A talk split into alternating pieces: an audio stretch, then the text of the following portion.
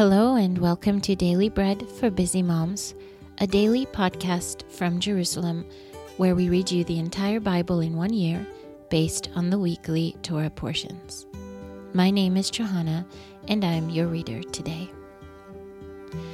Today is Tuesday, the 18th of January, and it is the 16th of Shevat on the Hebrew calendar.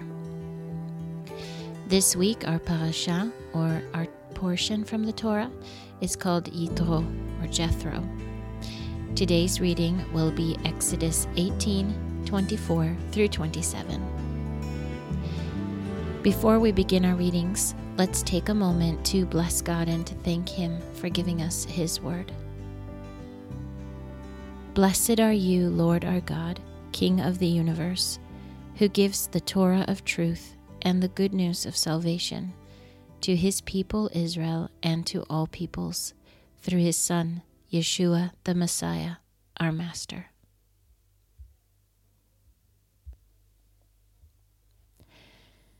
So Moshe listened to the voice of his father in law and did all that he had said. And Moshe chose able men out of all Israel and made them heads over the people, rulers of thousands rulers of hundreds, rulers of fifties, and rulers of tens. So they judged the people at all times. They brought the hard cases to Moshe, but every small matter they judged themselves. Then Moshe let his father in law depart, and he went his way into his own land. That was Exodus 18 24 through 27. Today's portion from the prophets is 1 Kings chapter 6.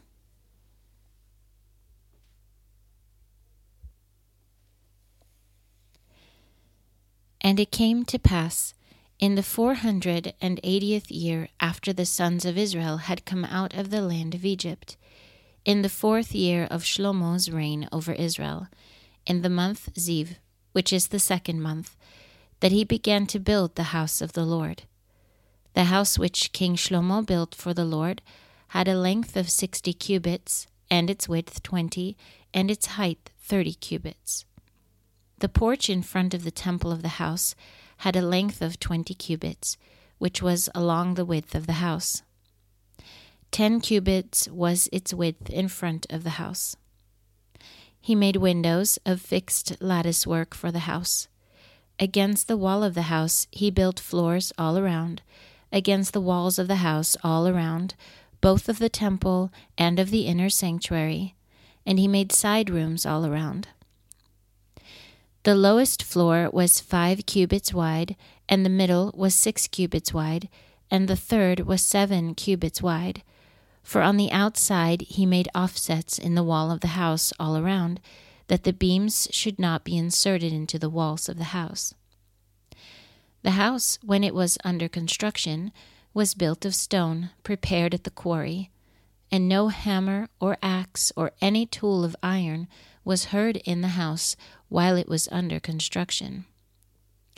The door for the middle side rooms was in the right side of the house. They went up by winding stairs into the middle floor, and out of the middle into the third. So he built the house and finished it and covered the house with beams and planks of cedar. He built the floors all along the house, each five cubits high, and they rested on the house with timber of cedar. The word of the Lord came to Shlomo, saying, Concerning this house which you are building, if you will walk in my statutes, and execute my ordinances, and keep all my mitzvot to walk in them, then I will establish my word with you, which I spoke to David your father. And I will dwell among the sons of Israel, and will not forsake my people Israel. So Shlomo built the house and finished it. He built the walls of the house within the boards of cedar, from the floor of the house to the walls of the ceiling. He covered them on the inside with wood, and he covered the floor of the house with cypress boards. He built twenty cubits on the back part of the house with boards of cedar, from the floor to the ceiling. He built built them for it within, for an inner sanctuary, even for the most holy place. The house, that is the temple in front, was forty cubits. There was cedar on the house within, carved with buds and open flowers. All was cedar, no stone was visible. He prepared an inner sanctuary in the middle of the house within, to set the ark of the covenant of the Lord there. Within the inner sanctuary was twenty cubits in length, and twenty cubits in width, and twenty cubits in its height. And he overlaid it with pure gold, and he covered the altar with cedar.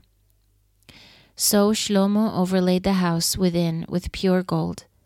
He drew chains of gold across before the inner sanctuary, and he overlaid it with gold.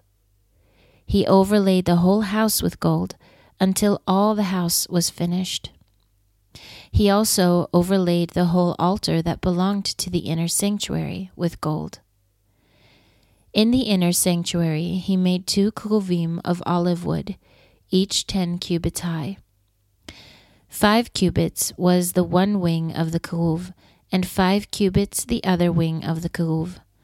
From the tip of one wing to the tip of the other was ten cubits. The other keruv was ten cubits. Both the keruvim were of one measure and one form.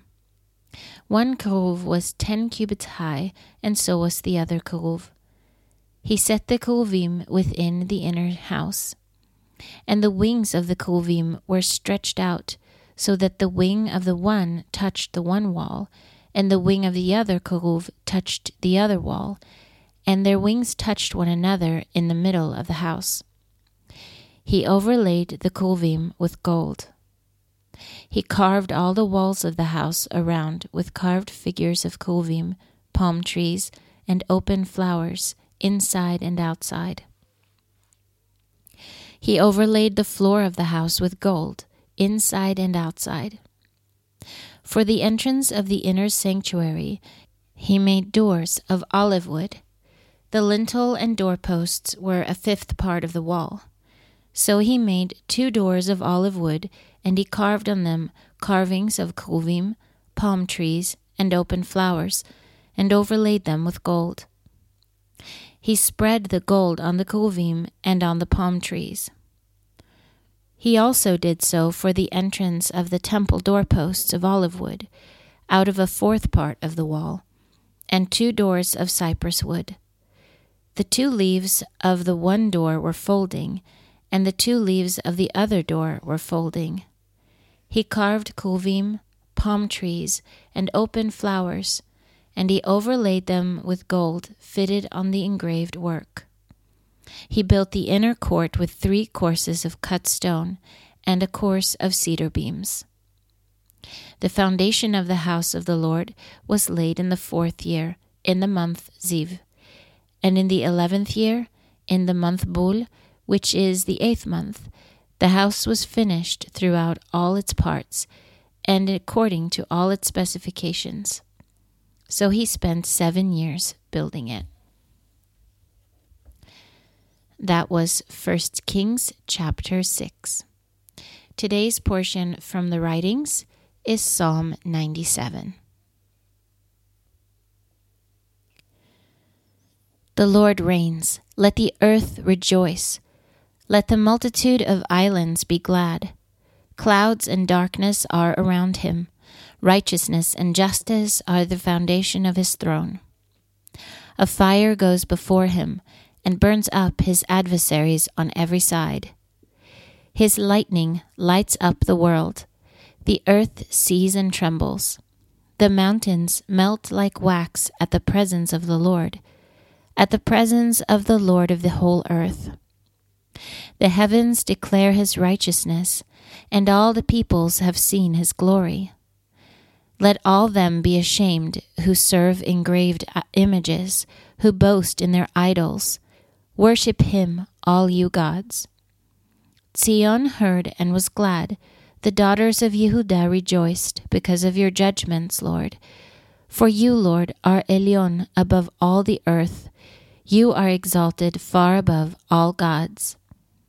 You who love the Lord hate evil. He preserves the souls of his holy ones. He delivers them out of the hand of the wicked.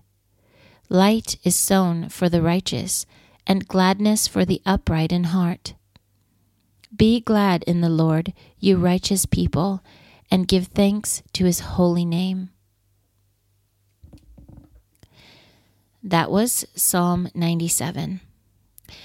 Today's portion from the Apostles is Luke 22 1 through 38.